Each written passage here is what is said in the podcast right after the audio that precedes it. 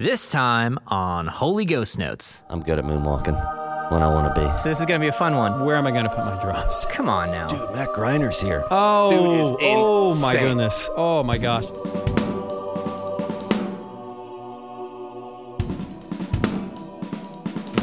Hey, this is Matt and Tim. Welcome to Holy Ghost Notes. Hey, how's it going?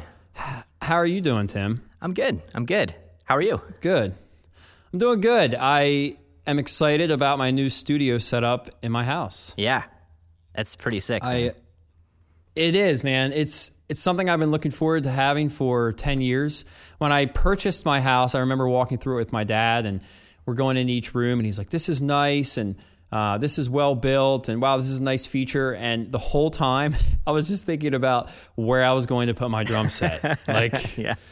That, that's such a classic drummer thing, right? Oh, yeah. I mean, it's like, For- well, this is sure. really nice, but where am I going to put my drums? Yeah. Where are my drums going to so, go? oh, where are my drums going to go? Then I'm not going to get kicked out of my neighborhood. Um, yeah.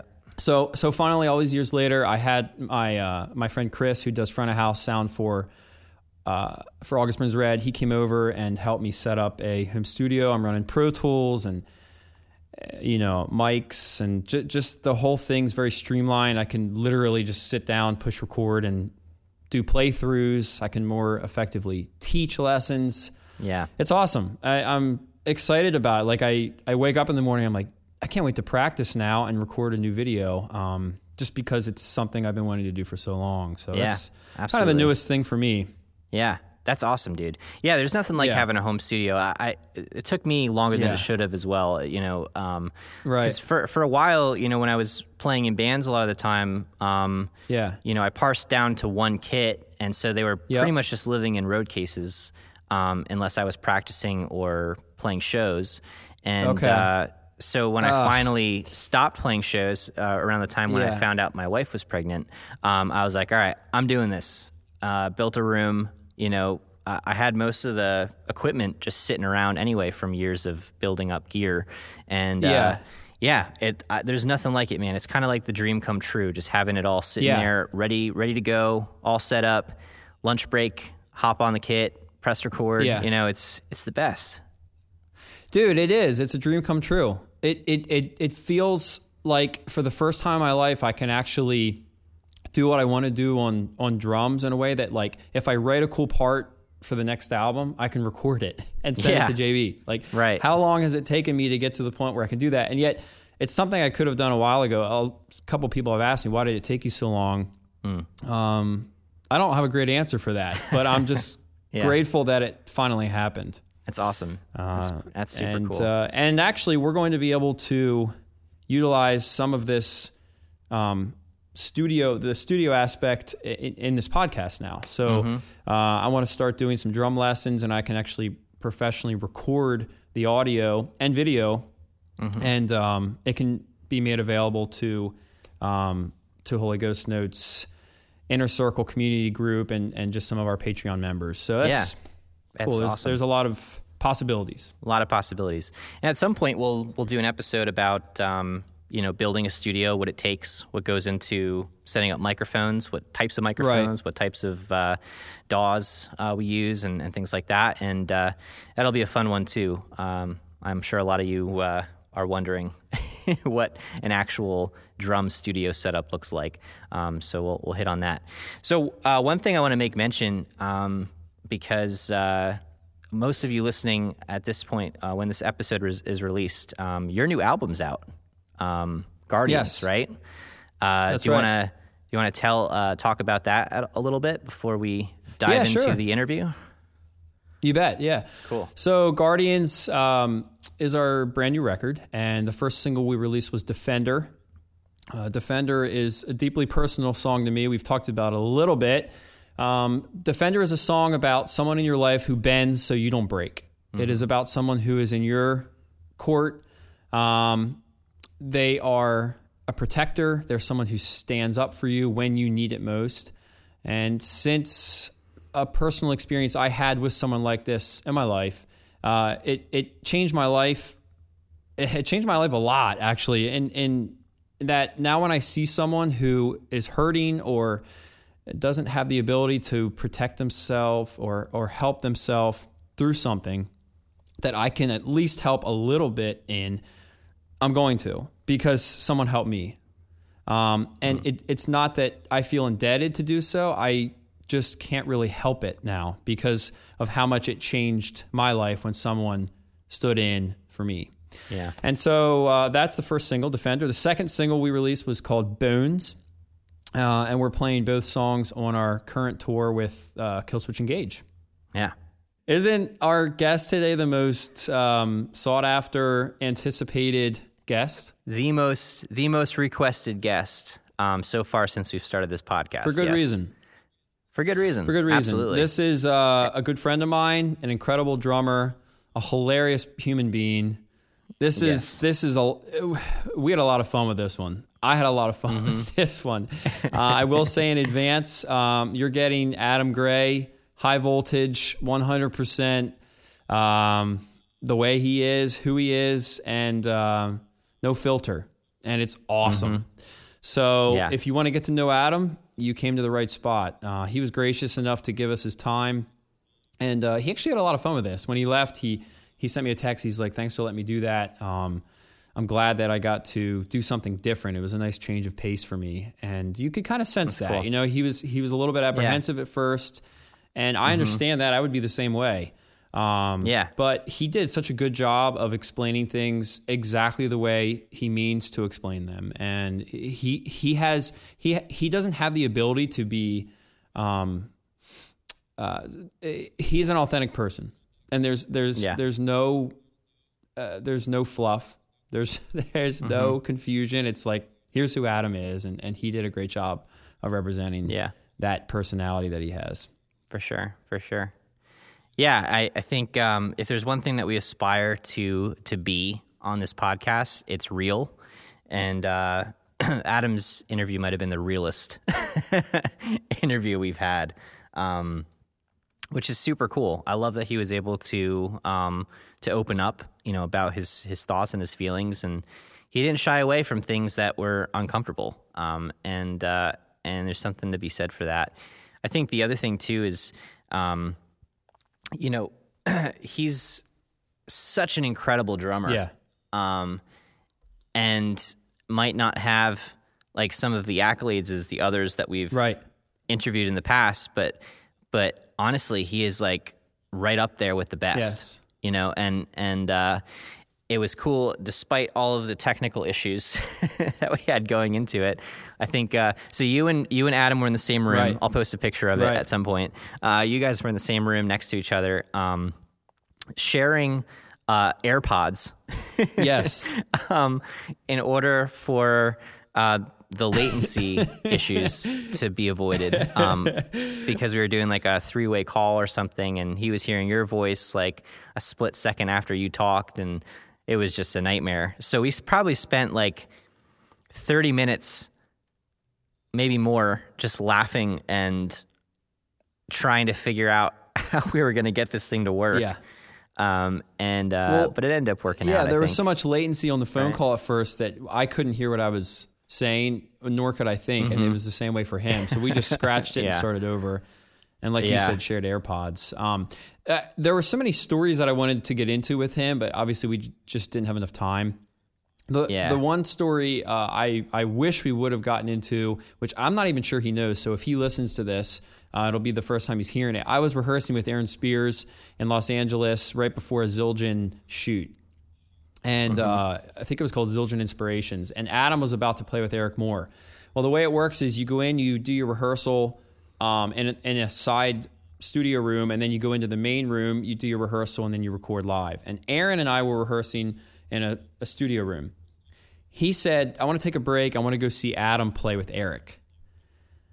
And we walked over and we're standing next to the live room where he was about to record his Zildjian Inspirations um, episode or video. And he's standing there with it. You know, Aaron's got this huge smile on his face, and he's like, "Man," he's like, "This kid is special." Those are the same words he used about Ash Soan. Uh, and it's true. I mean, Adam Gray Yeah. is a very special drummer and a very special dude.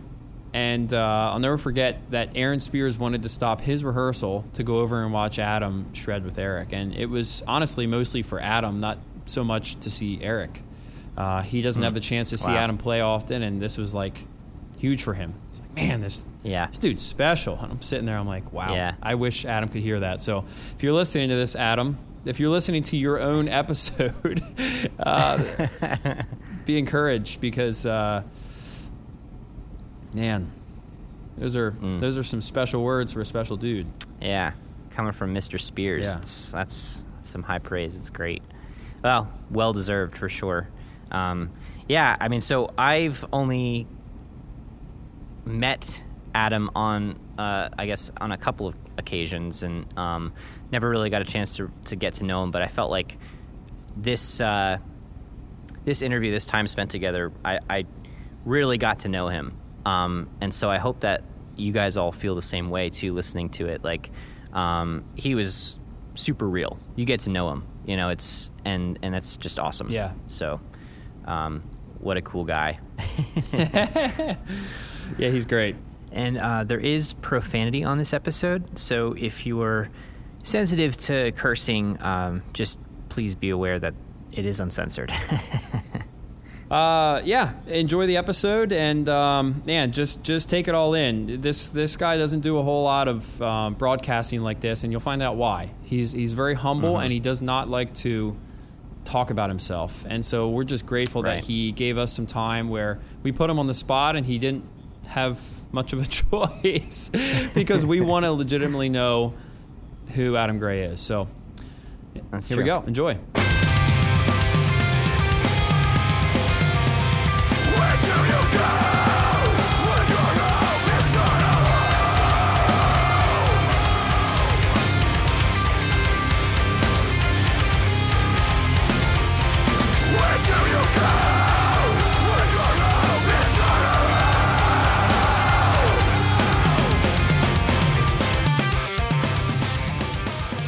Is a very special episode. Um, I've been looking forward to this one for a long time, and I know we were just talking about this before we started recording.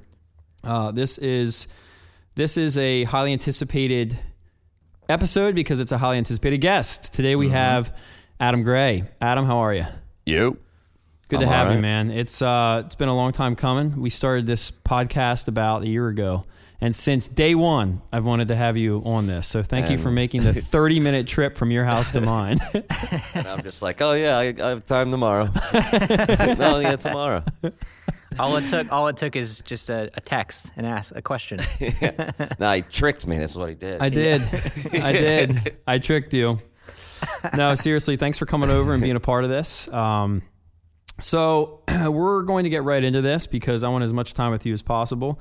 Uh, we were just talking about work right before we started this recording, and it's it's funny that we're talking about work already because the first question I have for you is um, in regards to you being a hard worker. So when I was thinking about you this morning and, and some stuff I wanted to talk to you about, the idea of hard worker was like the first thought I had. You are a very hard worker. When it comes to drumming, was hard work and the idea of something being challenging what attracted you to drumming in the first place? Did you look at drums and go, dude, that is hard. I want to learn how to do that so that I can overcome a challenge. In a way, in the beginning, not so much. In the beginning, I was just really liked the sound and just something about it just attracted me. Um, this dude was at my house once, and we had a drum set, and he was he played that uh, "Smells Like Teen Spirit" Nirvana drum beat, the classic. yeah. And uh, as soon as I heard that and the snare, how I felt it in my chest when he played it, I was like, okay, well, there's my life. You know what I mean? Like I knew right away. Mm-hmm. And then I, I didn't like have any plans. I just enjoyed playing, so I would just play as much as possible whenever I wanted, growing up. And then, um, and then the challenge thing started to become what it was. Now I'm starting to see people perform and see other drummers and be like, oh, well, I want to be able to do that. And then I just found myself just basically making rules and making like a militant uh, routine in my playing so that like every time you sit down, you don't get up until you can play something you couldn't when you sat down, type of thing. I remember you saying that years ago. Yeah, so it was like, well, every time I sit at the kit, there needs to be improvement, or I'm not getting up. Mm-hmm. Um, and I rolled with that for years, and that's just kind of the way I did it, did it for a while. Do you think that working hard growing up, I mean, your dad has this, I mean, your dad's one of the hardest working people I know, right? And he has this company where he does stamp concrete, concrete in general, snow Yeah. removal in the winter. Do you think that created in you this work ethic that then transcended the outside, I'm working on a stamp crete patio to now I'm sitting a drumstick or a, a set with sticks in my hands? Uh, I don't know. Maybe. I don't really think so. Um, I mean, it is hard work, and he got me started real young doing that also. but a lot of it is, I mean, it you could be right. Uh, subconsciously, it probably morphed something in there, but uh, for the most part, it was just, I just like loved it, and just my willpower is super, super strong. So when I put my mind to something, I'm an extremist. So it's like, oh, I'm going to play for six hours a day for a year. I'm actually going to do it if I say it. You know what I mean? Mm-hmm. So now it's like, oh, I'm only at four hours. I need two more. And if mm-hmm. I don't do the two more, I let myself down. Mm-hmm. Shit like that. Mm-hmm. So Yeah. Yep, exactly. yeah. So, so if you're listening to this, you can't see where we're sitting, but Adam and I are sitting together, three feet away from each other, at my drum set in my house, in my practice setup, my studio. We're about 15 feet away from where, when Adam and I played drums for the first time, we realized, dude, I can't believe that you live 30 minutes from me. We're pretty much the same person, Oh yeah. right? Yeah, there was a lot of moments where it's just like our fills were the same, or we had the same idea at the same time, or when we pause and be like, "We should do this," it's we're uh, finishing each other's sentences, and it's just like, "What the hell is going on?" Mm-hmm. That was that was that was pretty interesting.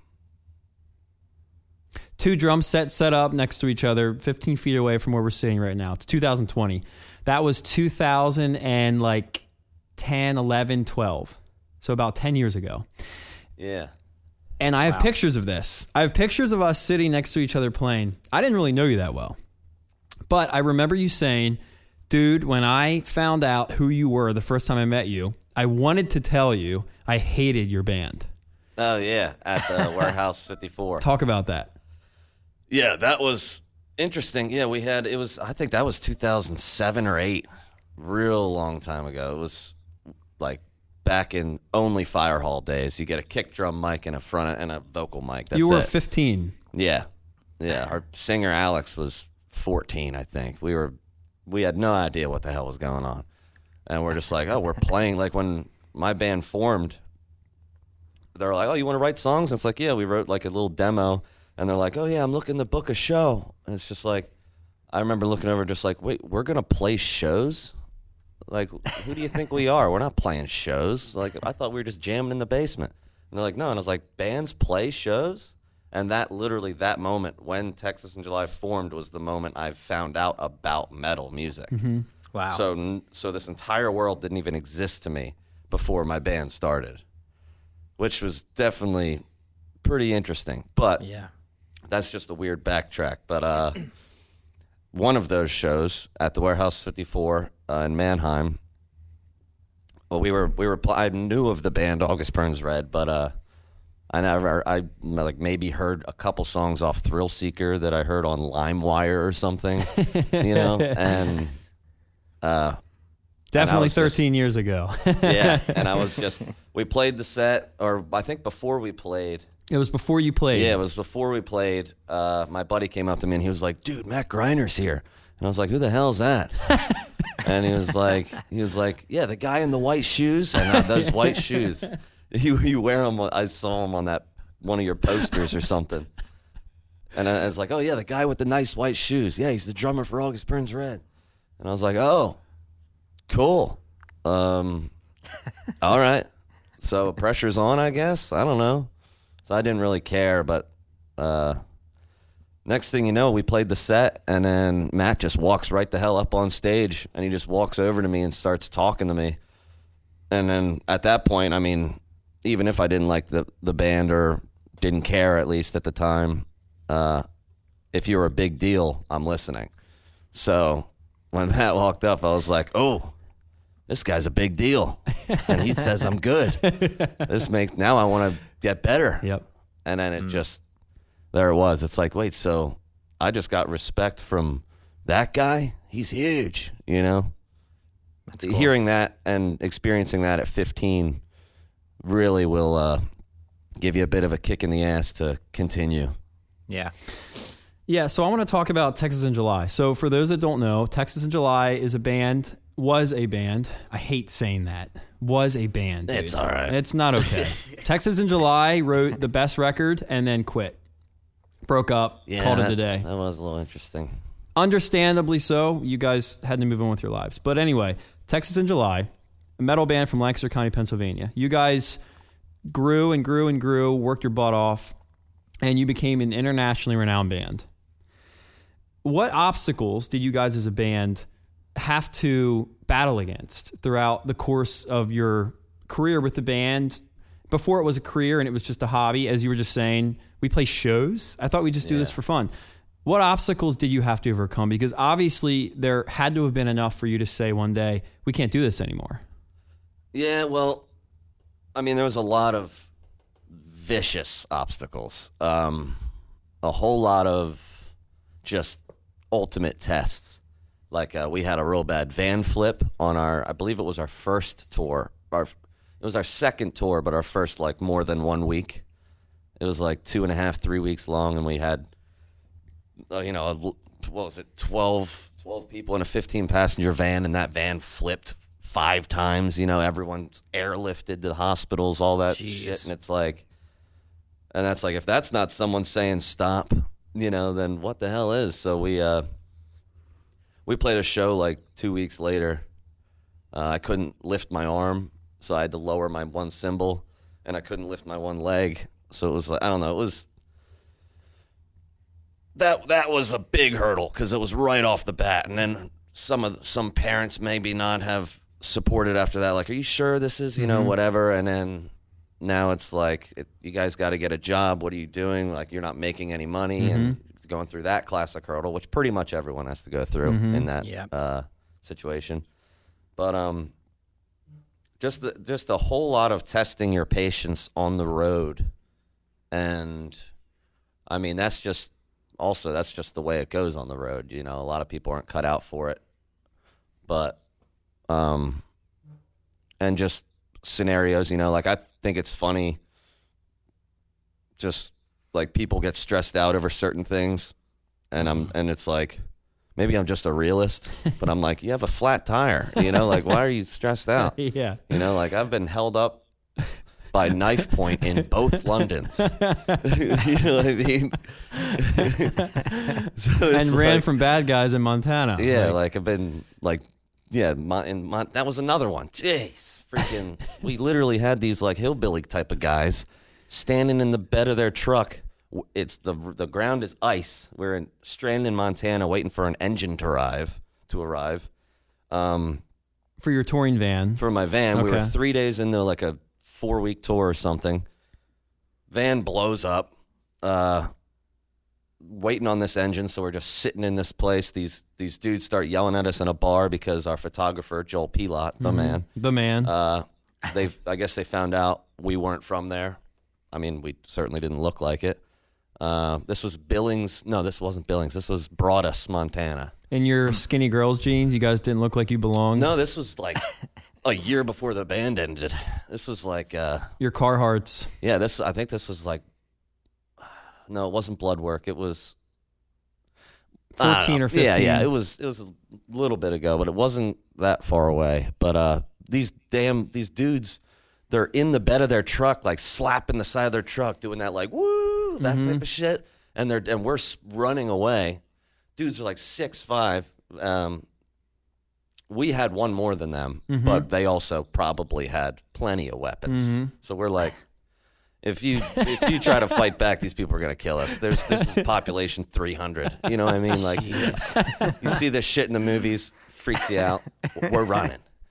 You know. Um, they yeah, they cut us off with their truck. They all jump out. We're juking like football, like trying to get around them. My dude luckily slipped, fell. Ben, We- n- I don't know. No, no, no. My dude, because they all jumped. the guy the, fighting you. Okay. Yeah, yeah, of they- course you didn't know his name. You're like, was his name Ben? What the hell?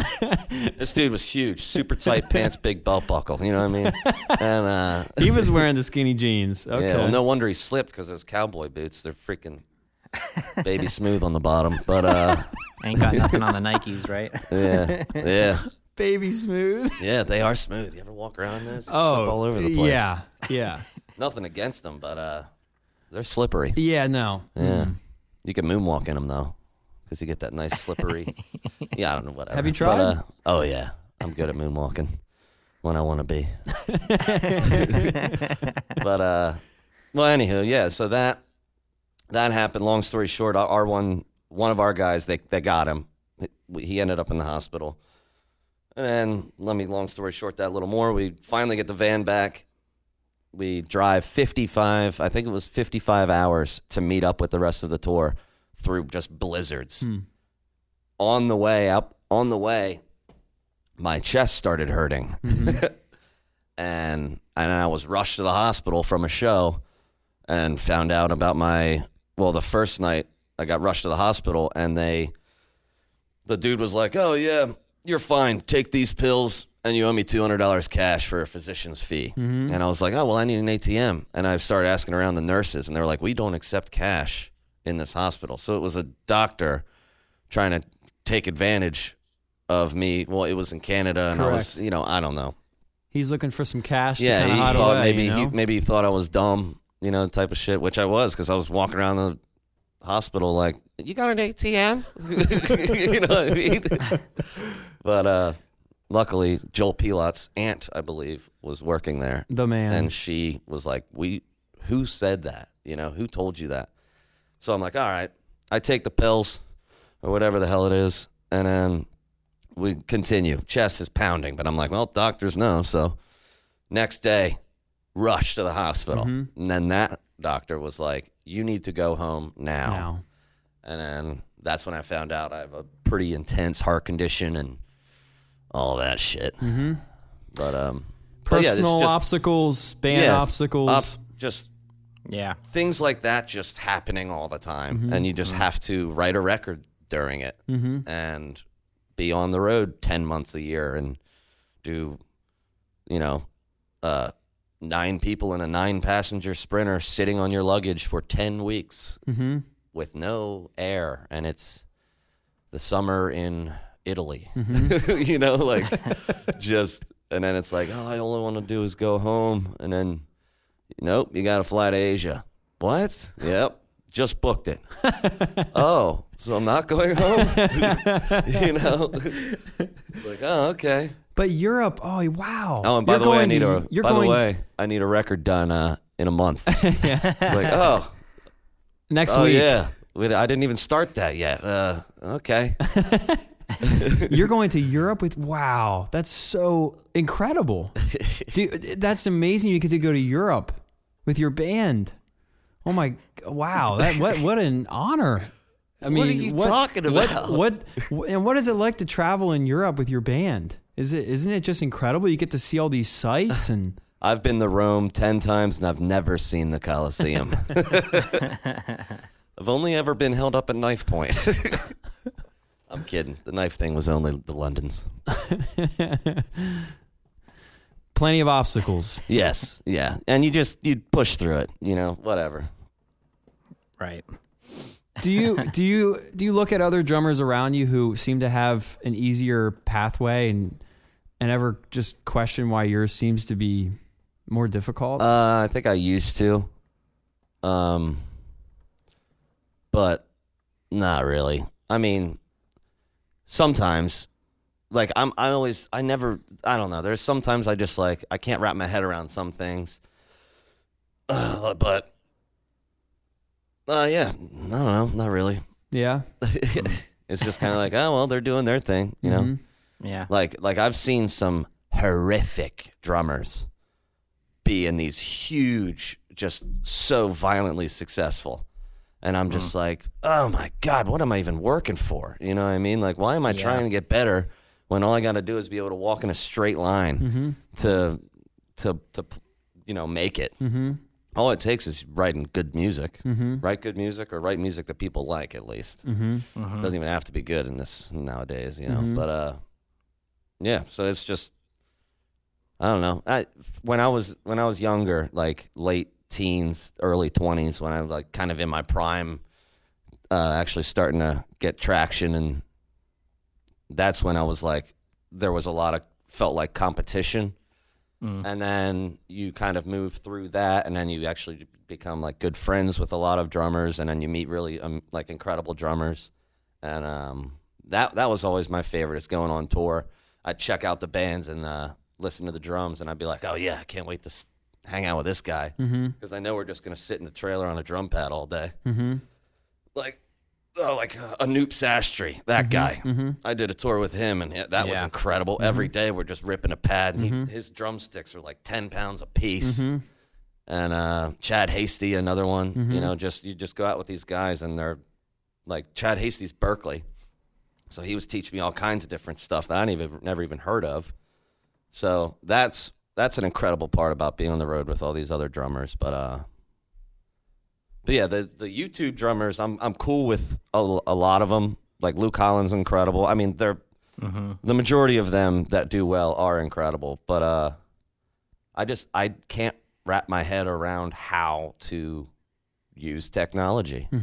So I think that was one of my big downfalls is that I'm just like set up my phone and record drums and put it on my Instagram, you mm-hmm. know. And even that, I'm like, what, the, what the hell am I doing, you know? Mm-hmm. And these guys are like, what do you got to get copyright shit and stuff? Like, how do you even get the song to lay over the thing? Like, how much is the program you're using? You know, like I have no idea how to do this stuff. Mm-hmm. Otherwise, I'd be popping videos out all the time. But it's like. I know nowadays that's something that's important and what people, you know, want to see. Mm-hmm. But I just suck at it. Mm-hmm. I mean, if I mm. could like, if they'd be like, "Hey, come into the studio, we're shooting a video tomorrow," it's like, "Oh, you got all the stuff set up? Oh yeah, just do it." And if- oh, I'll make the video. Just pay mm-hmm. me fifty bucks. Then I'd mm-hmm. do it. I'd be like, "Oh yeah, sure." But me doing it by myself, I stand there for 20, 30 minutes trying to figure out how to hell to get my drums even into the system mm. to be recorded and then i gotta go find some song on google and drag it in or something you know like how do you even so that stuff i really wish i was better with but uh Do you feel like if I'm you not. were better at that technology, i at would the be in a much different place You would be in a because different i place. would love to pursue the youtube stuff and that you know those guys are getting money for it and stuff like if you put ads in it i guess you get Yeah. i sound like i'm 50 or 70 years old right now but like well, you make a video, put some ads in it, and you get money. You know, I'm like, why am I not doing that? But I don't know how. And uh, that's I'll teach you. I'll teach you. That's, Adam. where, that's where I'm at. so what I'm hearing is that there are at least two skill sets, and you certainly have one of them. But to have both skill sets is to is an upper hand that's almost hard to even imagine having, and yet you look at people like Luke Holland Yeah, who have both, yeah, where they're completely different yeah. skill and, sets. And we, me, and you, and I both watched him go from zero to to a hundred. You know what I mean? Luke Holland's first two covers were Texas in July and August Burns Red. Yeah, and he filled in for me. and he filled Uh, in for Texas. Yeah, we Yeah, flew that's him out and he filled in for me for a show because I was uh, oh I was stranded in Italy on vacation because that volcano went off and all the airports were closed. Mm, that's right. Yeah. Yeah. So you have two different skill sets, and if you can find a way to merge them, you have an upper hand, even if someone is so much more talented than you in one of those areas. Yeah. Yeah. I mean, if like techno and marketing yourself, stuff like that. Like, I don't, I don't, I'm like, I pretty much feel like I'm an underdog. I'm like quiet. I do not enjoy at all like being annoying, which is what you have to do. Mm-hmm. You check out my post. Check out my post. I just did this. Blah blah blah. It's Look like at me, look at me, look at me. Mm-hmm. Shit up. I'm like, I do not want to do that, even though they want it because they're you know they're fans of my playing and they want to see it. But I'm just like, well, what about the people that don't? you know, it's like so I'll I'll do one every now and then, just so that I'm not like annoying and I'm just gonna lay like stay off stay off the radar, even though like because I'm not yeah I'm just not good at I don't feel right about uh, inserting myself into people's lives. So Which uh, that also, you know, that's standing right behind the technology thing because that's like you need you need to have both in order to, you know, appear in people's lives. You know, are there drummers that you look at and you say they're doing a great job of balancing how much they're quote unquote annoying people with their posts and also they're a really skilled player. Oh, and also they carry themselves well, they're personable, they're philanthropic, they're nice to people. Are there any drummers that you can think of that you say, "Man, that guy more than anybody else is just someone that really stands out." I to don't me? think so. Yeah. Uh, I mean, I there's plenty of standout drummers, but uh, like I said, I don't think it's possible to uh, be on the forefront of that YouTube stuff Mm-hmm. and not be in, insertive or like annoying.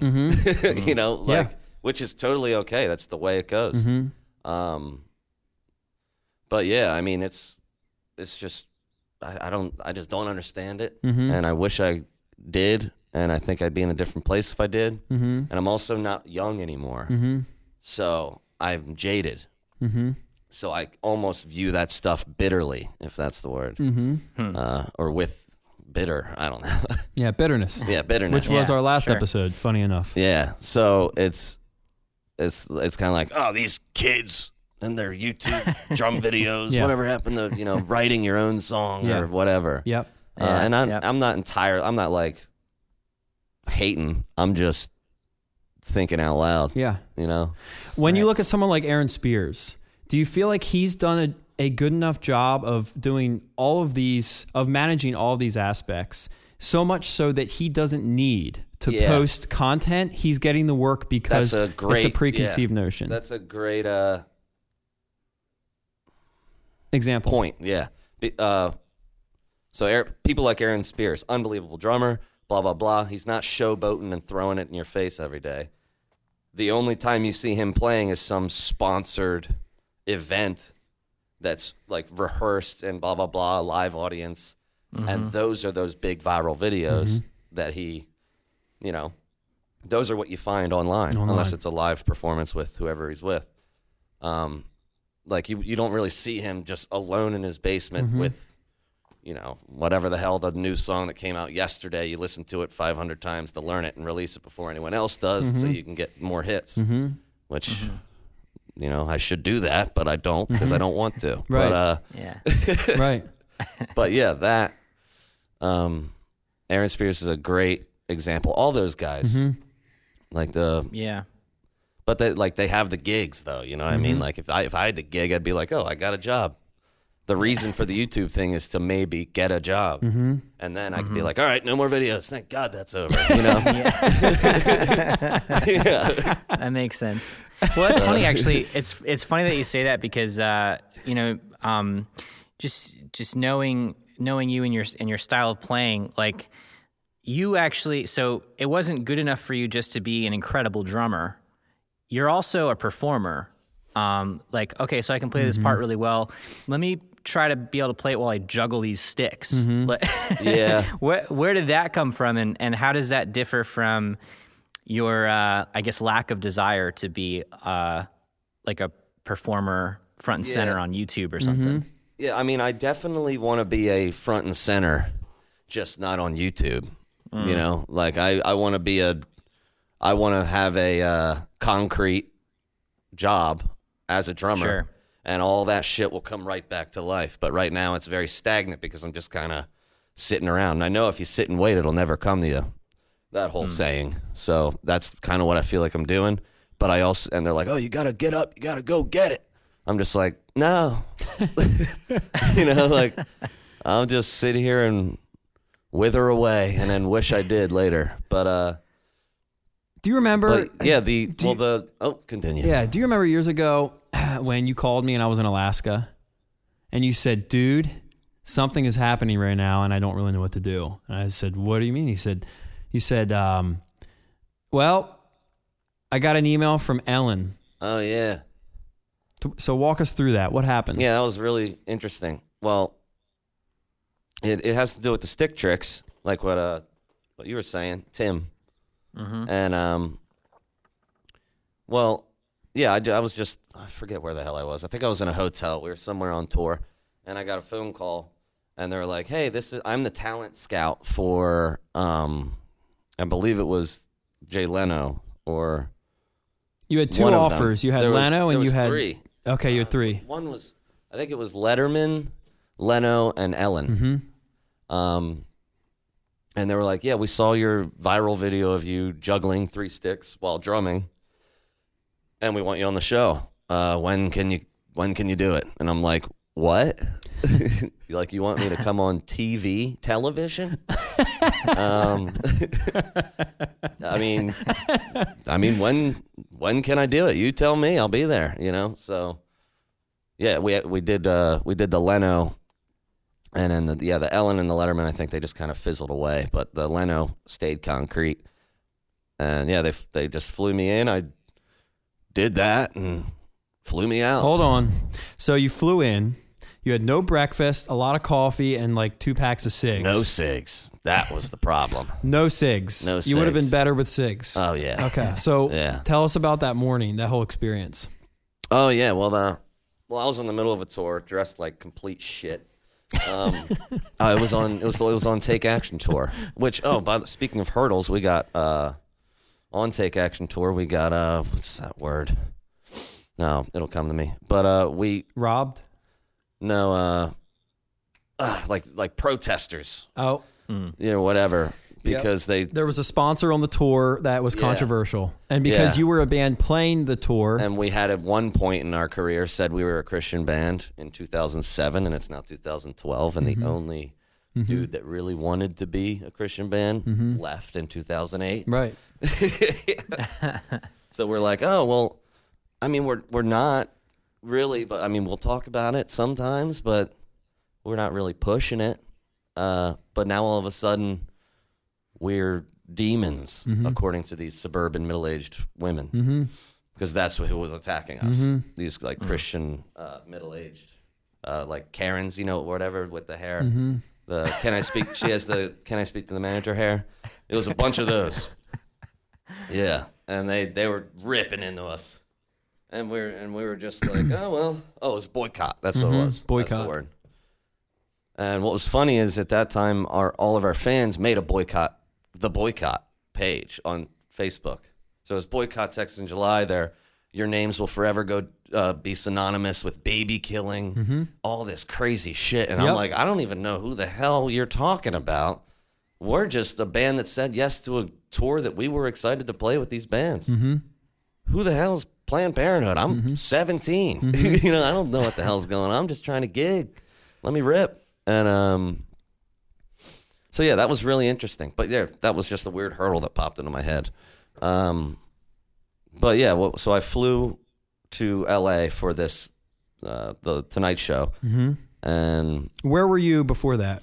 it was. Do you remember where you flew It was. of? It was on that that tour, mid boycott, whatever. Uh, I flew out of. It worked out because it was on an off day. I flew. Okay. We played a show the night before in Sacramento at the Ace of Spades. Is that what nice. it's called? Mm-hmm. Um, and then the band, and then the band drove to Salt Lake City, and I just they just dropped me off on their way at, at an airport, and then I flew down to L.A., which then classic. From this point, it's all like a movie. I was like, "Holy shit, this is actually what happens," you know. Um, black SUV type of oh, shit. Oh yeah, yeah, yeah. Yeah. Yep. But like I, I, I land. I'm walking through the thing. I just got a snare drum. I don't know why I have it, but I'm bringing something. Uh, because I'm like, well, I know their snare sounds like shit, you know. So, which I ended up using their snare anyway because I had no choice. It was literally, you have 23 seconds. Go, you know. And I'm like, what? Go. You have 22 seconds now. You, know, you have to be off stage in 21 seconds. I'm like, oh, Right. Jesus um because you know television shit they don't even know i exist they just have an earpiece and they're listening to it and yelling at me whatever they're saying Right. but uh but yeah so i'm i walk through the airport there's this dude there with a sign that says adam gray he's in a full ass suit looking all intense And I was like, what the hell? Hell yeah, this is sick. Mm-hmm. And then the, the all blacked out SUV. But the dude looked at me and was like, is that, is that what you're wearing? And I was like, yeah. I was wearing cut off jeans because that's when, back then, that was a, I think a lot of people were doing that. Yeah. And it was just comfortable. They were good uh, tour clothing. But, yeah, those aren't jorts. those, those are cut off. He, Matt just pointed to his shorts. And uh, they're very short. My God. Moving on, Adam. Um, well, I get, I get into the black SUV. They take me to the, the big building, the ABC Hotel or something like that. Um, uh, is it ABC, NBC? I don't know. Um, and then I get this this room. It was sick. Took a shower. Uh, didn't have time to sleep because I only had time for a shower. And then they took me over there to do some rehearsal. And then long story short, I'm sitting in the little green room thing, got my own little name name tag on a room, which was pretty cool. Um, Jay Leno, I'm sitting on the couch, just like, well, I am extremely nervous, you know, just like, uh, what the hell is going on? You know, I'm sh- I've got the shakes because I haven't eaten. I'm I'm fully addicted to cigarettes, and I'm out. you know what I mean? and I got I got a ways to go here. So hold on, break. For those listening who don't know why you're there, why are you there? Why did Leno and all these other town scouts ask you to be on the show? Oh, it was the juggling. They saw juggling yeah, they video Yeah, the video. online. It went viral. yeah. Okay, yeah. that's why. Juggling three sticks while drumming. Juggling mm-hmm. three drumsticks while playing a drum beat. Yeah. The video went viral within, if I remember, 48 hours. It blew up.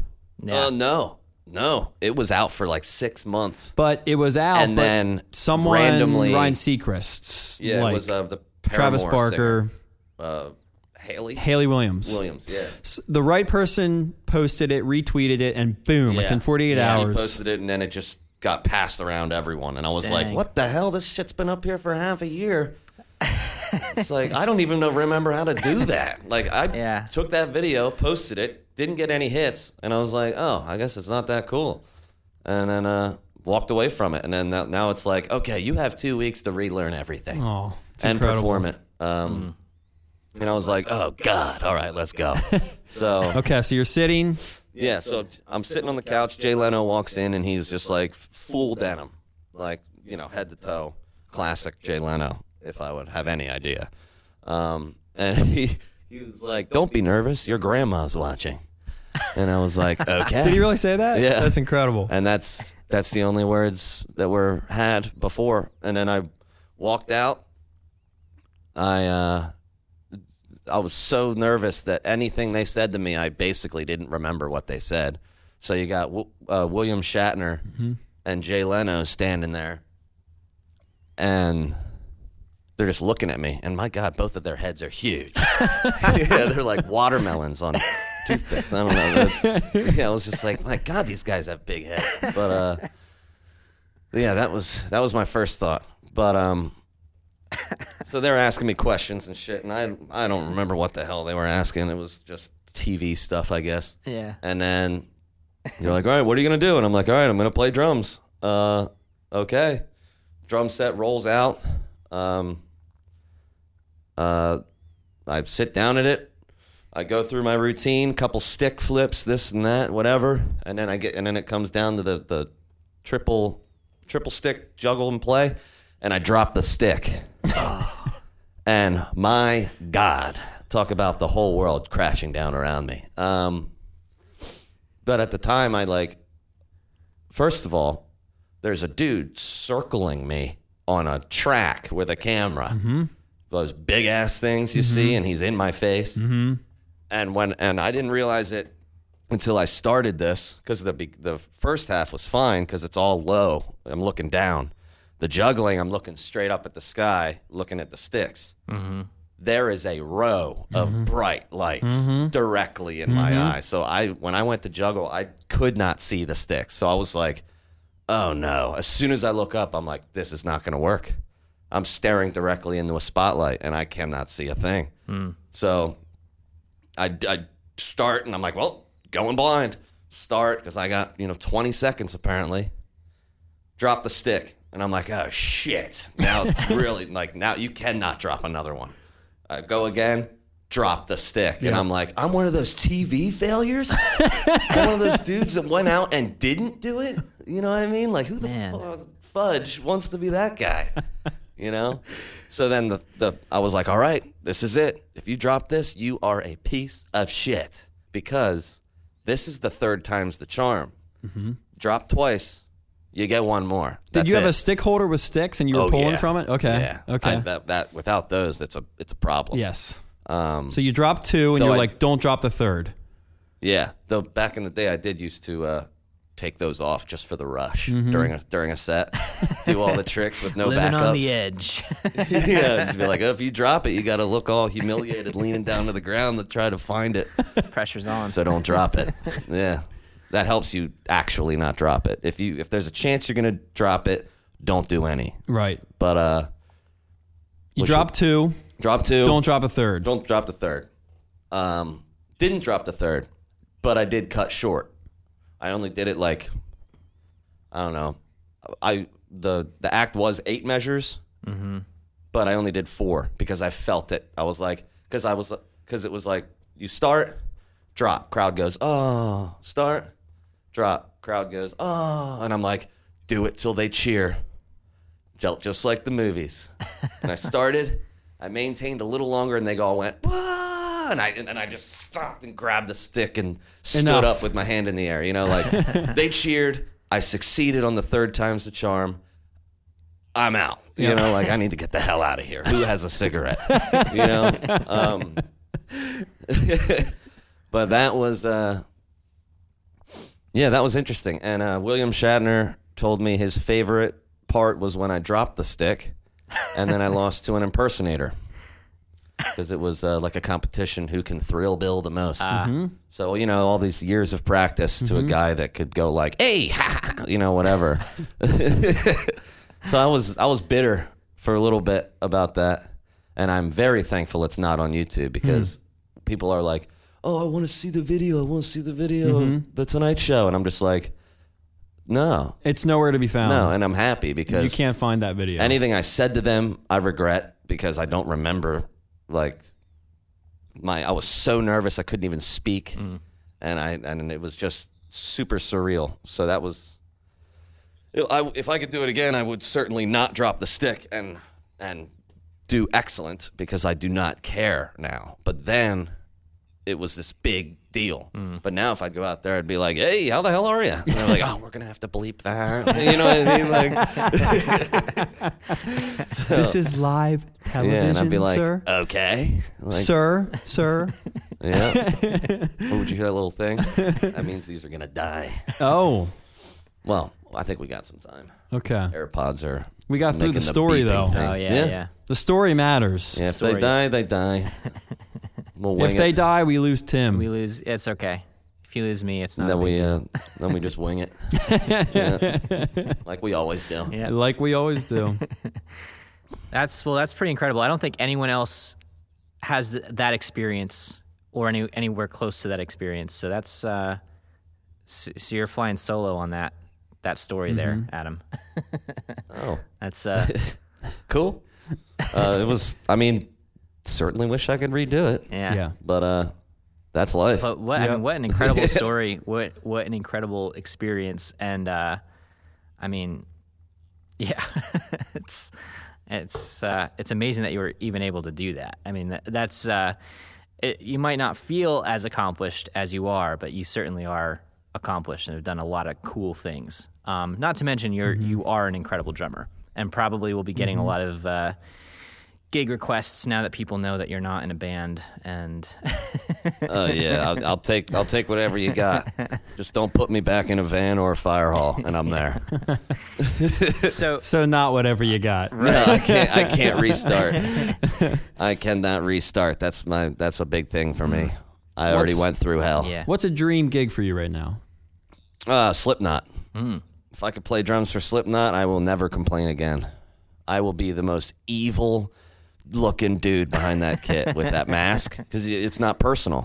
If you're hiding behind a mask, I can get all creepy. And with the tricks, like I, I, I would, the stage performance, I would dive so deep into just creating this persona. You would Joaquin Phoenix it. You would just Yeah. go head first. Oh my gosh! In my in my mind, the, the ultimate dream is hiding behind a mask, playing metal for thousands and 1000s Mm. and they love it. And there's fire everywhere, and I'm in a jumpsuit. Are you kidding me?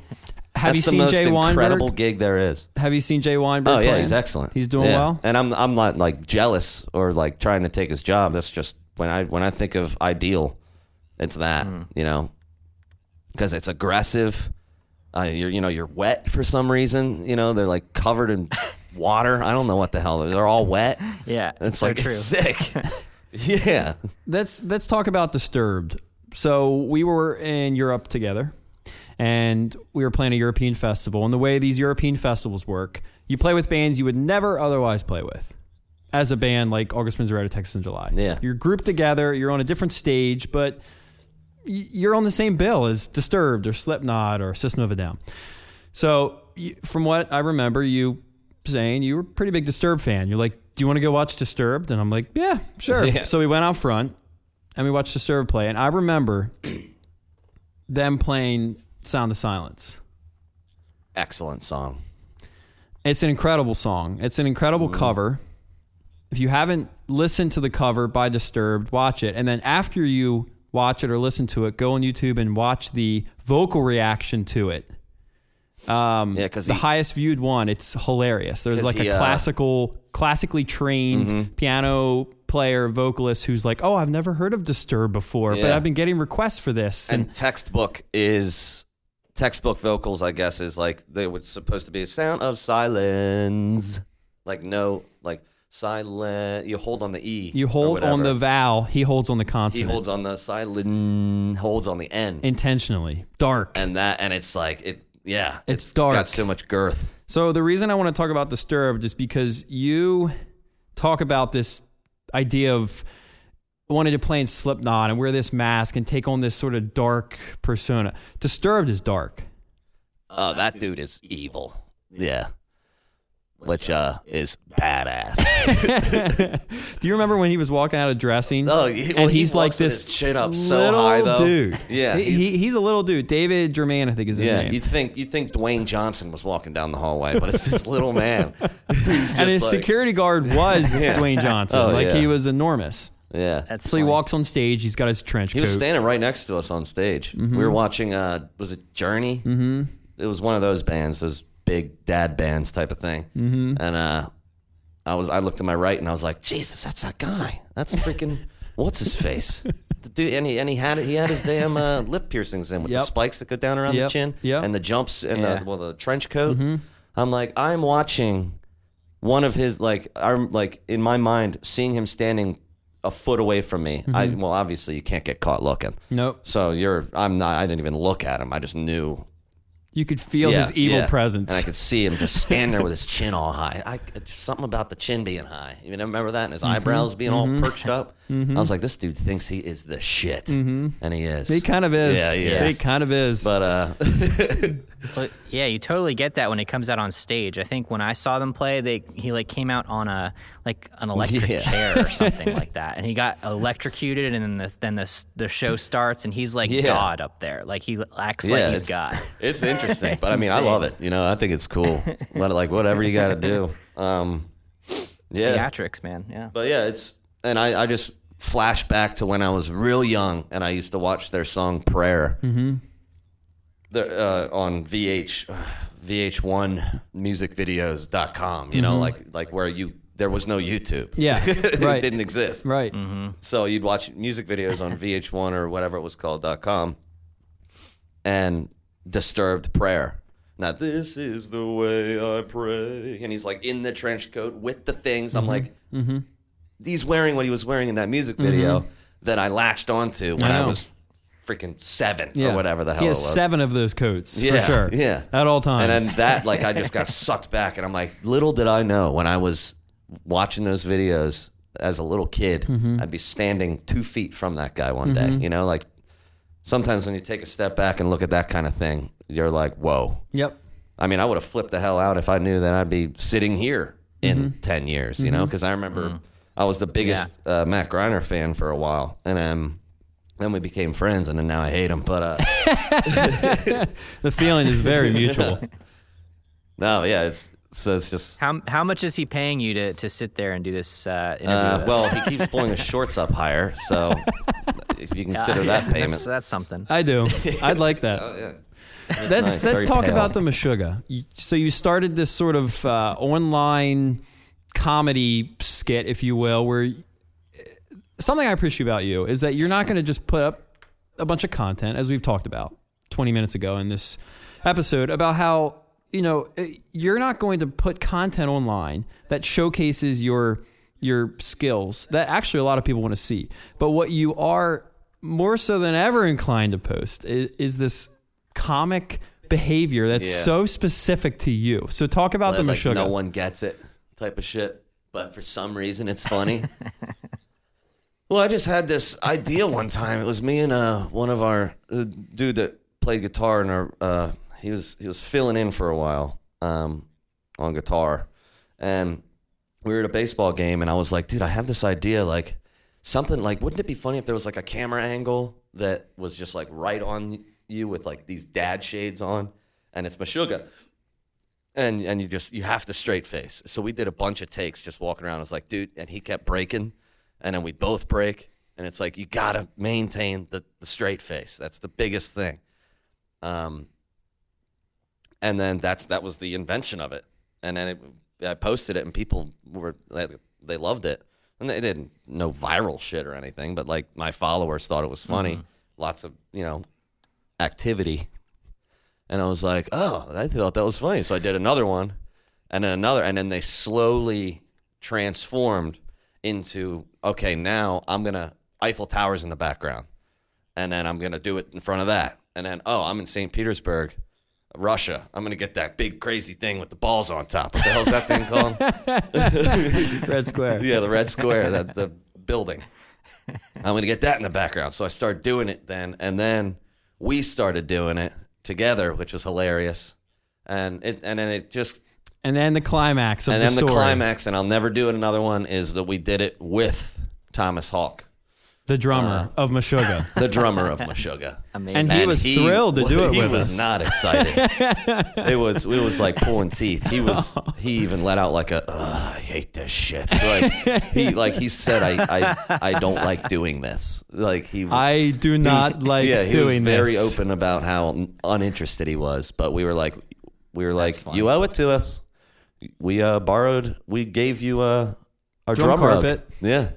His, Open the trailer. yeah, his drum tech lost his drum rug or left it at a venue, and he come to, came to us saying, "Can I borrow a drum rug?"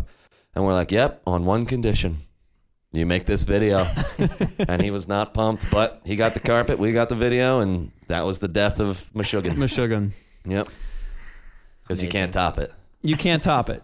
I, I'm just bummed that uh, I didn't have sunglasses. It wasn't my favorite Meshuggah. No, it it wasn't. It was actually my least favorite, It, probably. it, it was it was one of the worst. Yeah. I would say, but it was terrible. We weren't walking. happen. There was no scenery, but the guy is there, so we're doing it. You know, the, dude wrote "Bleed." The dude wrote "Bleed." Hardest drum song you've ever played? No way. No. No, it's just a workout. Rap God by Eminem. No, that was just improv trash. What's the hardest song on drums? Uh, none of them. They're all easy. Yeah, well, it depends. I mean, at stab wound by Yeah. fucking necrophagist. Yeah. or necrophagist. I like the way you said it. First. necrophagist. It sounds more evil. yeah, that's why I went with it. Um, yeah, like basically things that are too fast to play are what are difficult. There's nothing that's like difficult to play, but it's like, oh, but do it at 300 BPM. Oh yeah, I'm just not that fast. That's pretty you know? fast. Yeah. So I mean, that sounds a little overconfident, but uh, yeah, There's some truth to it for sure. Bleed's a hard song. yeah, yeah, definitely. yeah. It's just yeah, things are just fast. Speed it up, I can't play it. Mm-hmm. Slow it down, I can play it. Whatever the hell it is. Yeah. That's pretty cool.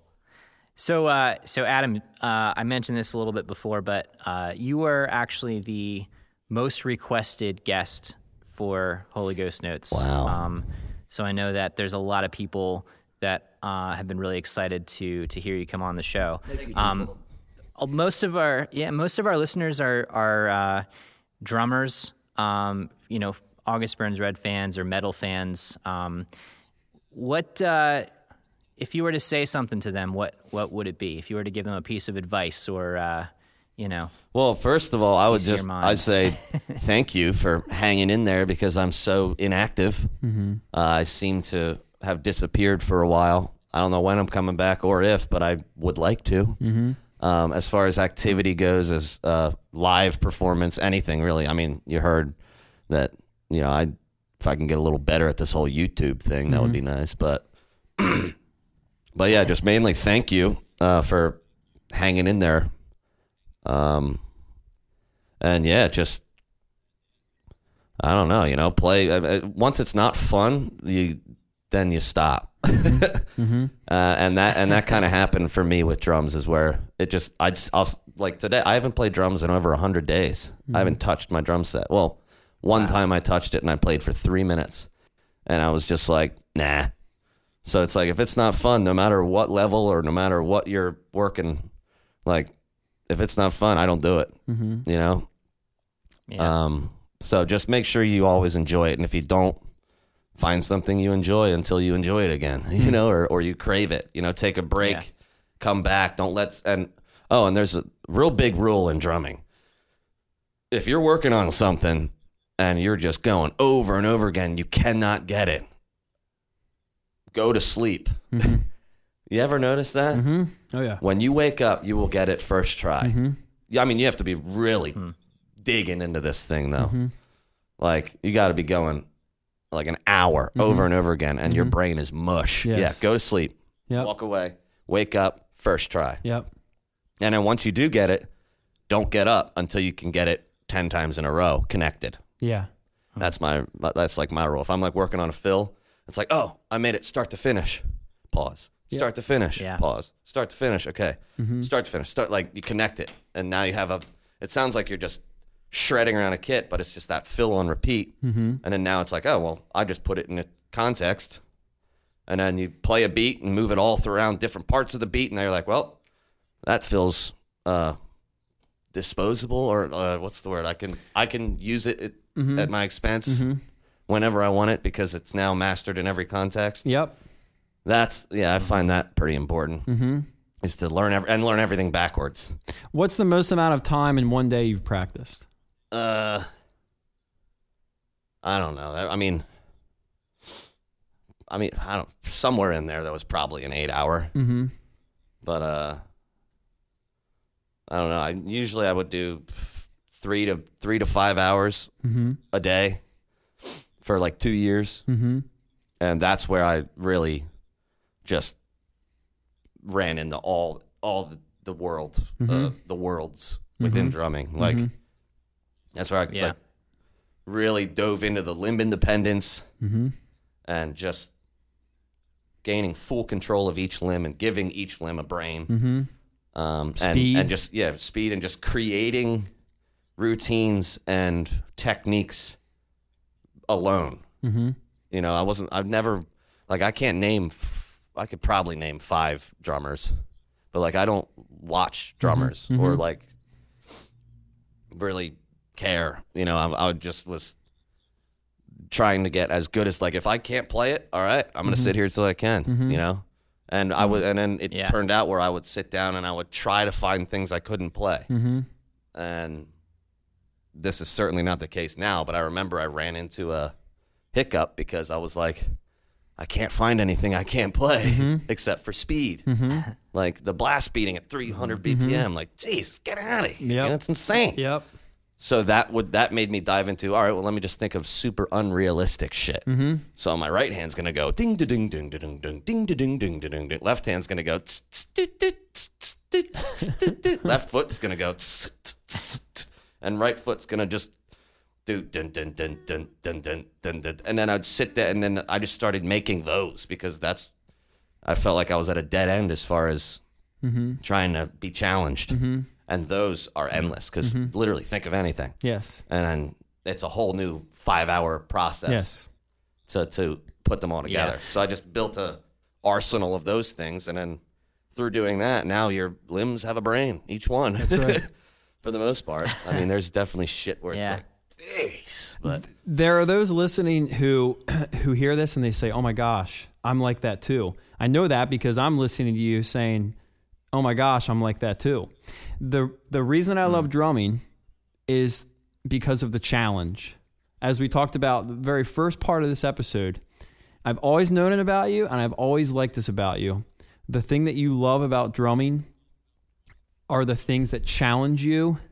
And if you're not being challenged, you're not okay just playing this instrument anymore. Yeah. It's it's not enough for you to sit down and just play do do ga do do ga. It's not enough. It's not fulfilling. It's not satisfying. Yeah. It's not cutting it. You're gonna walk away because it's not fun. It has to be fun. Yeah. Matt Garstka exercises that I've been working on He for the first time in world. years have introduced the kind of challenge that you're talking about where it's like, what do I play now? yeah. I sit here at my kit and I look at these and I go, yes, dude, this is me. I, I kind of forgot about this. Yeah. Like right, left, left, right, left, left, right, left, left, right, left, left, while your right foot, left foot, and Yeah. everything else is just flying around you. And when I'm playing that, I'm doing exactly what I want to be doing on drums, and I have so much fun. Mm-hmm. I have so much fun. Not everybody's wired like Yep. that, but I know a lot of people that are listening to this are. And what you have to say about it's really interesting because, you know, if you're not having fun playing this instrument, then get up and find something else. Yeah. For you, it's been motorcycles. You're wearing a Harley Davidson sweatshirt. Yeah, I really, I love it. I am no more at peace than when I'm taking apart an engine or anything involving a motorcycle, minus crashing it. You've had some obstacles Yeah. on the bike too, man. Yeah, that's partially why I haven't played drums in 100 days, by the way. I uh, was bedridden the whole time. Mm-hmm. Basically, Oh, had my foot ripped off, but I'm good. You good. doing all right now? Yeah. Healing up? Yeah. It hurts around now every day because once, I'm, once I'm up on it. Mm-hmm. But basically, my foot was ripped off, type of shit. Um, but they, it's it's all it, they slapped it all back together, and so it just it's just gonna take time. It was six six months ago. Six months. Yeah, and I'm still limping. It's pretty interesting, but That's insane. I have a side note about because I just remembered earlier. I was like, if you name it, I can play it. Mm-hmm. Wrong. I just remembered. Chad Hasty Yep. showed me African style. Yep. Wow. Yep. That shit is hard because there he. So he showed me this thing. It's incredible. I was so the right hand's just holding down something on the bell like a bibbing, bibbing, bibbing, bibbing. The, the right foot's it's like dun, dun, dun, dun, dun, dun, it's a feel like that. Mm-hmm. But it's the it's not playing. It's not the hard part. It's the feel. The feel. That is what I, where I'm wrong with what I said earlier. Dave Weckl feel cannot be recreated. Mm-hmm. That dude is like a cloud mm-hmm. of dynamics mm-hmm. around the kit. Like there's a lot of dudes that can that are they're just ripping, but there's it's like yeah, do all that but quietly, you know. And I used to do a lot of exercises with that, like play everything you can loud, play it all Soft. quiet, play it all on repeat, like I said before, but soft to loud to soft to loud. You know what I mm-hmm. mean? Mm-hmm. Um, but the touch of jazz and African mm-hmm. and bongo mm-hmm. shit and that realm, like it's just, I need more time um, and patience for, well, jazz especially. If you didn't come up with jazz, you're not going into it because you that's something that is rooted in you. If you if you're trying to go into jazz af- after you've already begun your career as a drummer and you've been playing for 20 plus years, it's very very difficult. And I I like give me a jazz band I can get by, but like it's not. It's no uh what's his name? Dynamite. Black Dynamite? Talking about Steve Gadd? No, he's uh this is Instagram. Oh, Dude is oh my goodness. Oh my gosh. Yeah, Yeah. we'll have to uh, link his name in this video when it I comes out. Black Dynamite. Yeah, it is. Yeah. Yeah. That dude blows my mind, and he's that's his world, jazz. Yeah. and he is just. So I watch videos of him, and I'm like, I have no idea what he just did. Mm-hmm. And so that that is really inspiring to me because I'm like, that makes me realize how wrong I was that time where I thought there was a ceiling because there isn't. No. So, So- you can always get better. So I want to talk about time because you keep bringing this up, and I think it's I think it's a valid fear in a lot of ways. There's a famous story about Tolkien. Tolkien wrote, Tolkien wrote Lord of the Rings. As you can imagine, an overwhelming task. He has all these subplots and sub subplots. He has all these languages and secondary languages, and he has to try to write all this down. He has all the ideas up here, and he's got to get them all down on paper. And so he leaves the story of Lord of the Rings for a bit and writes another story. Go figure. But he does it as therapy. He writes about a guy named Niggle. And Niggle is a guy who can paint really well, but he has this fear that he's never going to be able to paint this entire tree that he wants to paint before he dies. Long story short, he dies before he paints the tree. Just gets a couple leaves out, and that's it. I want to talk about time with you because I've had that fear. I have all these ideas, and I want to get to this level with my drumming, and this level in my personal life and relationships, and this life or this level in my faith. And there's all these important parts of my life that that require time to nurture. Where do you want to be by the time you're 40? How old are you now? 28. 28. Okay. So 12 years. What would be an ideal place for you to be 12 years from now? 40 years old. Personal life, Yeah, well, drumming I- life. That's interesting because I have no idea. I don't know what I want. I don't know what I don't want. I am, I'm literally floating right now. So it's, and I mean, that's a lot of people feel like that. It's a very, it's a source of a lot of people's depression. Mm-hmm. Where, what am I doing with my life? That question. I have no idea. Mm-hmm. Um, I would like to be performing as the drummer for whatever, but um, at the same time, maybe that'll change. Maybe I'll find a passion elsewhere. You know, so it's just I uh, I'm not really uh, not really sure. I'm just I'm just letting each day come as it will, mm-hmm. and then what happens happens. I have a final question, and then Tim has a final question. My final question starts with a thought. Years ago, I started a Bible study. I had you over. At a, at one point in time, you were interested in God and in faith, and you had been touring with some bands who were sort of inspiring that in you. And then, as it turned out, actually, in my opinion, robbed you of that curiosity to know about God, to believe in God, to have a relationship with Him. And so, and so I've always appreciated your input because you're a very honest person. There's no BS with you. You're straight ahead. And I had a Bible study with the simple goal of learning about God in a way that actually impacted me on a day to day level. No fluff, just the real deal. So we watched a video series, and afterwards we all talked. This was several friends uh, that I had at the time, some some married friends, some single friends, and you were there as well. And at the end of one of the the discussions, you know what I'm going to ask you. yeah. Um, it's something I'll never forget you saying. I said something about, you know, what what do you guys think really matters about l- living out your life in a Christian way, and subsequently, how do you think it affects what's next, heaven, hell? And you raise your hand. You said, "Well, I have a thought, but I'm afraid to say it." And I said, "Okay, what's your thought?" And you said, "Why in the actual hell would anyone ever Want to go to heaven? want to go to heaven?" now, why did that stick with me?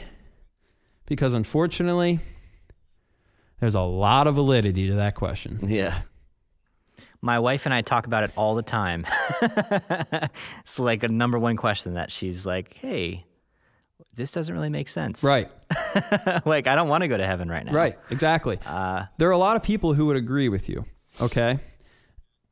As much or as little as you want to talk about this, I want you, I want you, I want to hear what you have to say, not because not because it's going to guide me in any which direction. I just care about you as a friend and I really respect your opinion. You have lived a lot of life and I want to know if you still feel the same way that you did. That was about 8 years ago. Yeah.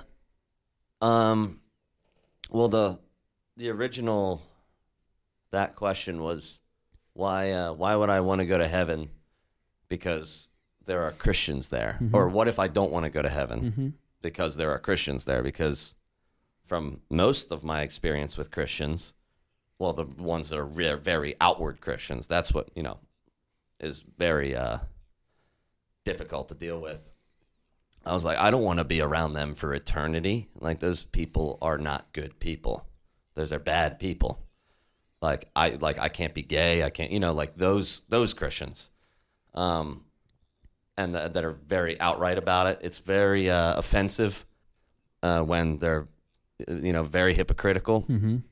And it annoys me. And at that time, when I said that, to me, that was all Christians, and that and and just because over years and years of being shown by example every single time it never failed. Um it's just like oh my god just when i thought it was all right this dude's like oh you know i wouldn't allow my son to be gay you know something like that. And i'm just like what? You know or uh you know like little little things that some of them will say. And it's just like why did just, just think it. You know don't say that. Mean, what the hell's wrong with you you know?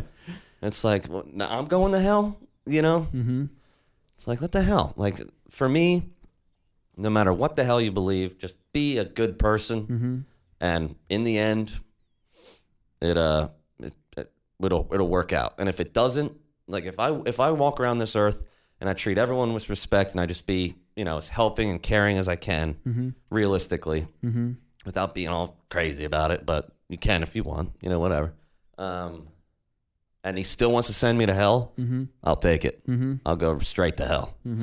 But i don't i believe that if he's real he'll oh i hope will uh be understanding that a good person does not deserve to burn according to what the these re- super religious people will say Right.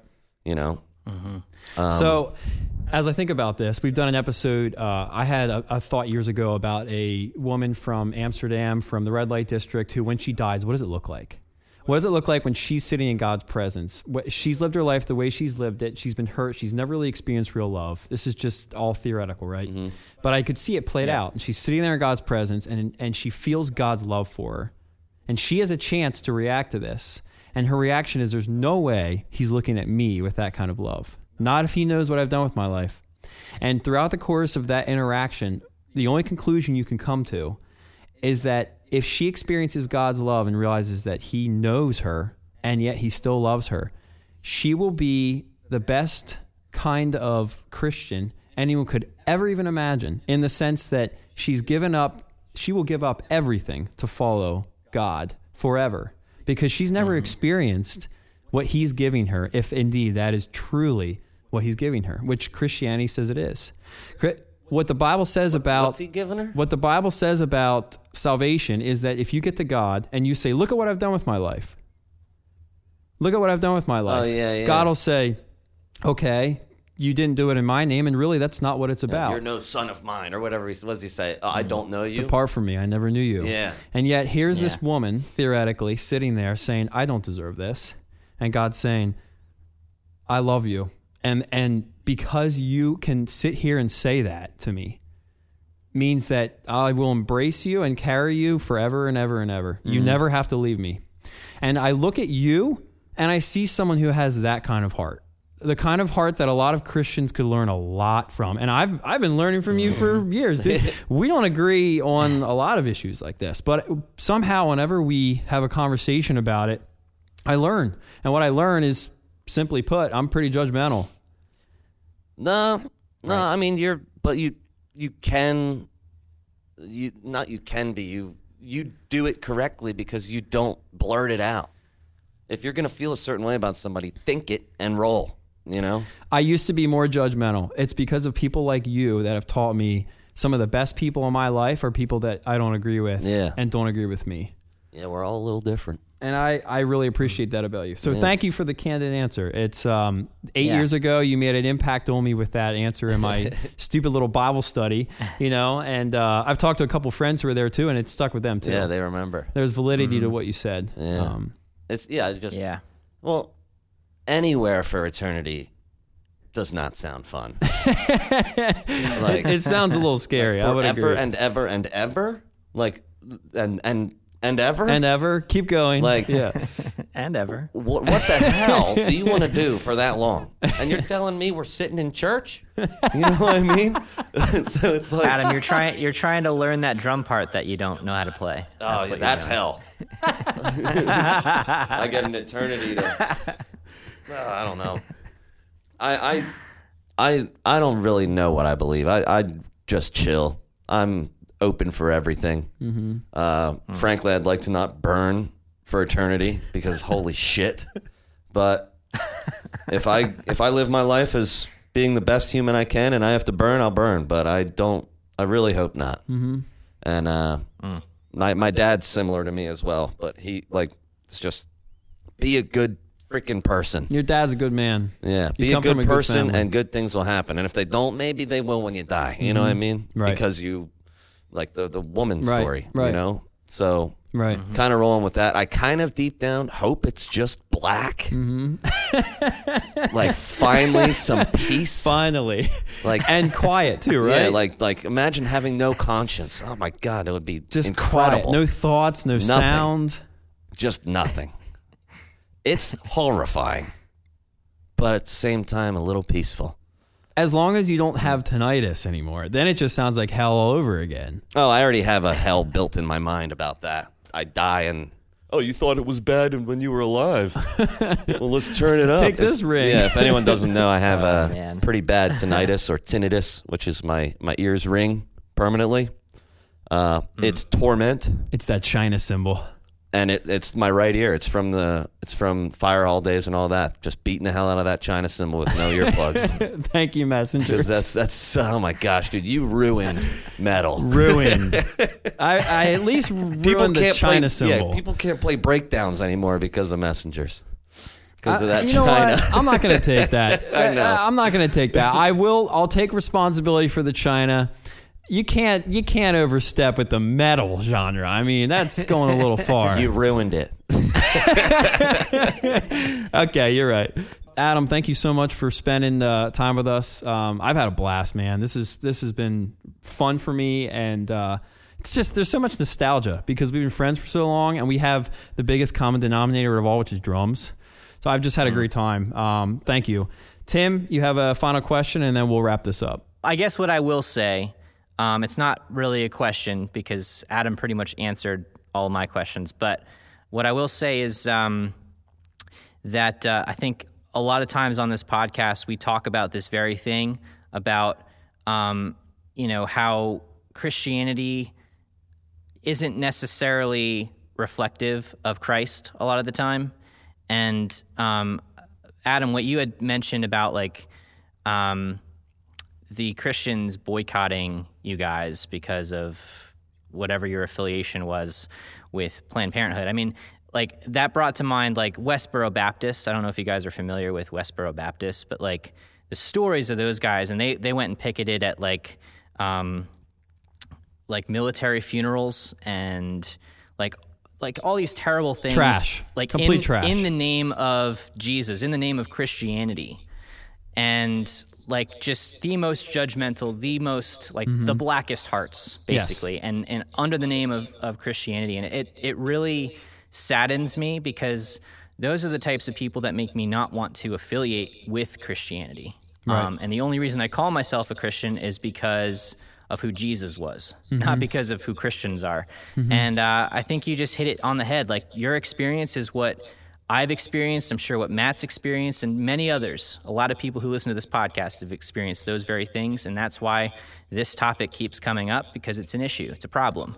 And uh, so I, I don't really have a question for you, but I just want to thank you for being honest about it. And um, I would argue to say that you're in a great place. Yeah. if you thought that you had it figured out and you thought that you were okay and that um, that you're a perfect person, you're getting to heaven based on that, I would say you're probably not in a good place. Yeah. but uh, Yeah, I we're all one figuring time- it out, and, and that's what's that's what's important here. You know, Yeah, I one time uh, had a. I I was in church and I, the pastor said something that only made sense to me years and years later, and it stuck with me and it terrified me. Um, but he said, if you're 100% certain you're going to heaven, I'm 100% certain you're going to hell. And I was mm. like, what the hell do you mm-hmm. mean by that? Mm-hmm. But I was like really young. Mm-hmm. And then now I realize it because those 100% certainers are terrible people. That's right. yeah. But uh, yeah, I don't know. Just believe whatever the hell you want, you know? And, you know, if you want to worship a dog, go ahead. Just don't tell me I'm wrong for not, you know? and, uh, but, I, and I'm not saying I don't. It's just, I don't even know. I just, I am, I'm a realist.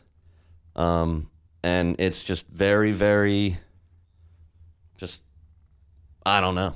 I just, uh, take life as it comes and what happens happens and I'll see what happens, you know? Mm-hmm. That's great.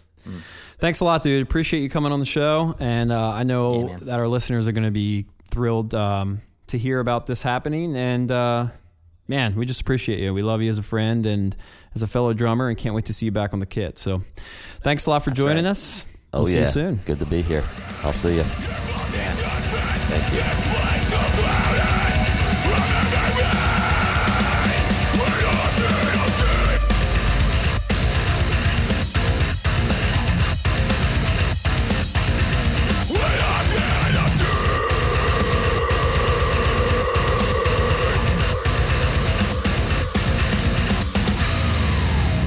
Right. Well, I hope you guys enjoyed that. Um, I had a great time on that one. Probably one of the funnest uh, interviews we've done. Um, Yeah. Adam's just such a cool dude. So real. Yeah. Uh, I know we said this before, but um, it's just it. There's some. There's something to be said about someone who can come on uh, a podcast with very little uh, preparation and Mm-hmm. and just be honest and just be himself, and that's exactly what Adam did. So, uh, so thank you, Adam, for for coming on the show and um, for just being yourself. It's awesome. Mm-hmm. Um, Yeah, it's dude, isn't it helpful too to have someone like that in our lives and actually on our podcast who is um, who's living their life in a way that we can look at and be like, man, that is. I can admire the fact that that person is authentic to the point mm-hmm. where they're going to drive 30 minutes to their friend's house. They're going to go on a podcast called Holy Ghost Notes.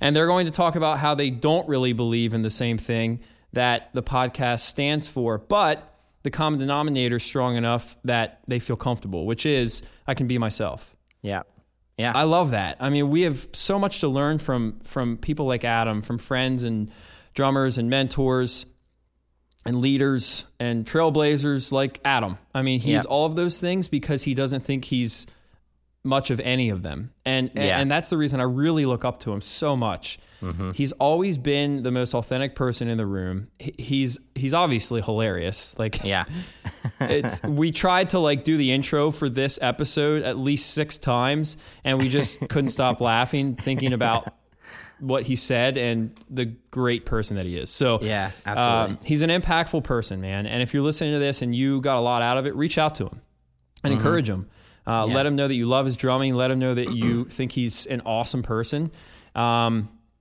because even people as talented and as impressive as Adam are, are are people as you heard in this episode who have their struggles and they're not really sure what to do at times with the talent that they know they have. They just don't know how it fits. Right. Um, and so we're just honored to have someone like him on the show, who um, really his his personality and his approach to life resonates so much with who Yeah. we are as a podcast. Yep. Yeah, for sure. And I'll just um, get straight to the elephant in the room. um, you know, aside from all the funny stories um, and and you know just getting to know Adam, um, he brought up a few points that I just want to hit on real quick, and that is just his experience with with Christianity. Um, You know, and I knew we were in for it when uh, before we started recording. He's like, "So, uh, so I do, do I have to talk about Christ?" I was like, "All right, okay, so this is gonna be a fun one." Um, Yeah, no, but but like he was he came out like and and basically just said like I don't want to be in heaven with Christians. I mm-hmm. don't want to live for eternity with people like this. Mm-hmm. And like when he said that, I I started examining myself and what I felt and thought and I was like, "You know what? I feel the same way." Mm-hmm. Not all the Christians. I don't want to like do Christian bashing right now, but a lot of Christians that I've encountered are not people that I would want to spend forever with. Um, right. and if that doesn't say something about the state of Christianity today, Mm-hmm. I don't know what mm-hmm. does. I mean, mm-hmm. like Adam was an innocent kid just trying to play music, and they literally Yeah. put a page together bashing his Right. band. You know, like it's like, come on now. Complete trash. Come on. Like it- Complete trash. It's just terrible and it's not representative of what Christianity stands for. And and so if you're listening to this, you know, I'm sure many of you if you are listening to this podcast still after all of the conversations we've had about this topic, I'm sure that you've probably experienced something similar. Um, what I would say is A, don't let it taint your perspective of God or your perspective of Christians or your perspective of church. Um, As humans, we are flawed. Um, we're imperfect. We are going to fail each other. We are going to do things that don't align with what Christianity stands for. Um, but that that's not reflective on God, how He loves us, um, what we could be experiencing in this life um, as Christians. Um, But it also should challenge us because um, there's obviously a problem, and uh, for us just to stand by and ignore it is not okay either. You know. Um, That's right. I don't know what practical way we can say we we uh, you know other than just addressing it and um, maybe calling people out that that aren't representative, you know, that do things that the church accepts as things that Christians should do or say or think. Um, Maybe it's just speaking up and just saying, no, this is not who Jesus was. This is not what he did. This is not what he stood for. Um, maybe it's as simple as that. Um, who knows? But um, we should all just be aware of it. Um, and I think Adam did a really good job of of being honest about his experience, and uh, we can all take something from that. Yeah, I think you're exactly right. I think a lot of it starts in your room with the door closed. No one's watching, no one's listening. We've talked about this a gazillion times, but it's true. If someone if someone's had a bad experience with the church or with a religion, um, they can actually find healing and restoration in someone who's living a life that is authentic and the opposite of the things that have hurt them, which Yeah. is religion. Yep. And if you're in your room and no one's watching and no one's listening and you're doing it because you're praying because it is important to you, it's a relationship that you want to nurture, then it's real and it's authentic to you. And anyone and everyone can respect that. Right. And so if if that is the life that you're living, then you're doing what you need to do. And you're representing the type of faith that is attractive to someone who doesn't agree with it, but at least can at the very at the very least respect it. Yeah. Um, and, and, and that's that's not the type of example that was given to someone like Adam and someone like me and someone like you, Tim, and to so many of our listeners. The example we've seen is a judgmental, I'm better than you, condescending, um, just this terrible, uh, terrible, terrible feeling that just makes you you feel like a terrible person compared to someone else, and that's that is not at the Right. heart of Christianity. So No, we're just at all. thankful that we are able to have this conversation uh, with one of the best to ever do it. So, Mm-hmm. um, okay, so I'd like to talk about our Patreon. Um, we have a Patreon account. It is fairly new. If you haven't heard about it, you can check it out, patreon.com slash Holy Ghost Notes. On this Patreon account, we have uh, three very basic membership levels single stroke, double stroke, and triplet. Um, single stroke is $5 a month, double stroke is $10 a month, and triplet's $25 a month. Uh, included in these membership levels is a variety of different um, you know benefits that you have access to. We are working in uh, the ability for me to do drum lessons for certain tiers. That is up and coming. I now have a studio at home, and I have the ability to do this. So it's Yep. it's gonna be fun. Uh, I've been teaching for over ten years. Um, I'm excited to extend this part of education to Holy Ghost Notes in a unique way. Um, so, what are you giving your money to if you sign up on Patreon.com/slash Holy Ghost Notes? Well, it helps to cover our our out of pocket expenses. Um, Tim does a lot of work for this. He wouldn't say it, but I will for him. All the editing, all the graphic design, there's a lot of work that that goes on in between each episode. That is why we only do two a month. um, we're looking to have better content, better audio. Um, we are not looking to filter any of this into our pockets. Um, I am not approaching this as a form of income. I just want to produce the best possible podcast uh, where we create uh, meaningful conversations with a community of like minded people. Like minded meaning we're all looking to learn and, um, and ask the hard questions together. Uh, Yep.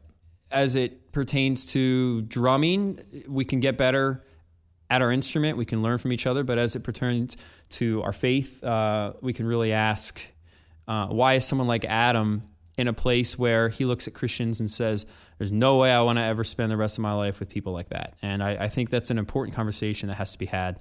We want to be a platform where that conversation is not only had, but it's encouraged. And so Yeah. you can be a part of our uh, community group. It's called Inner Circle. And Inner Circle is pretty cool. Um, and it's it's unique in that we are giving um, those that are in the community group a, a a deeper look into each episode. So instead of just playing the episode for an hour and twenty minutes and then shutting your car off and you're at your destination, you never think about it again. You can actually pop on and you can talk to other people in the community group about what you heard. Um, if you hated it, you can say you hated it. If you loved it, you can say you loved it. If you have questions, you can ask. Um, if there are questions, you can answer. And so we're creating that platform. It's called Inner Circle, and that is one of the benefits. Um, but there's a ton of stuff. So, so check it out, patreon.com slash Holy Ghost Notes. We're trying Yeah. to create the best possible podcast we can. Uh, and we're at the point where this is a viable option for us, and hopefully you can consider it. So Yeah. thank you in advance. Yeah, thank you guys. And on the subject of Patreon, I'm going to give a few shout outs real quick to some of our new uh, new joinees. Um, so, huge shout out to Alexandra Brenner, Nick Abbott, Logan Kerr, Sarah Ashmore, Zach Bridgman, Brantley Weatherford, and Jonathan Evans. Thank you guys so much for your support and looking forward to the conversations that will be had uh, on the Inner Circle community group. Uh, so I guess to wrap up here, um, we uh, post drum videos, repost drum videos each week. We call it our Groove of the Week. Um, you can uh, have a chance at being featured by using the hashtag Holy Ghost Notes on your drum videos. Um, so make sure you're doing that. Um, if you have any questions or comments, uh, concerns, anything you want to say, um, reach out to us. Uh, you can uh, hit us up on social media at Holy Ghost Notes, um, or uh, feel free to shoot us an email, Matt and Tim at theholyghostnotes.com. Uh, we'd love to hear from you. Um, in addition to that, if you're listening to this podcast on Apple Podcasts, um, please uh, please give us a rating. Uh, it doesn't matter if it's a one star, five star, um, whatever you think we deserve. uh, we'd appreciate it. It goes a long way. So Speaking of authenticity, yeah, right. be authentic. Tell us the yeah. truth. Be- yeah, exactly. don't, don't. thank you for don't listening, Just make man. us feel good. Thank you for listening, and please be honest uh, about your experience. We really That's right. appreciate the honesty. Absolutely. Yep. Well, thank you all. Uh, we hope that uh, you enjoyed this episode, and uh, we'll see you guys next time. Sounds good. Thanks a lot. Have a good day. Yep. Peace. Peace.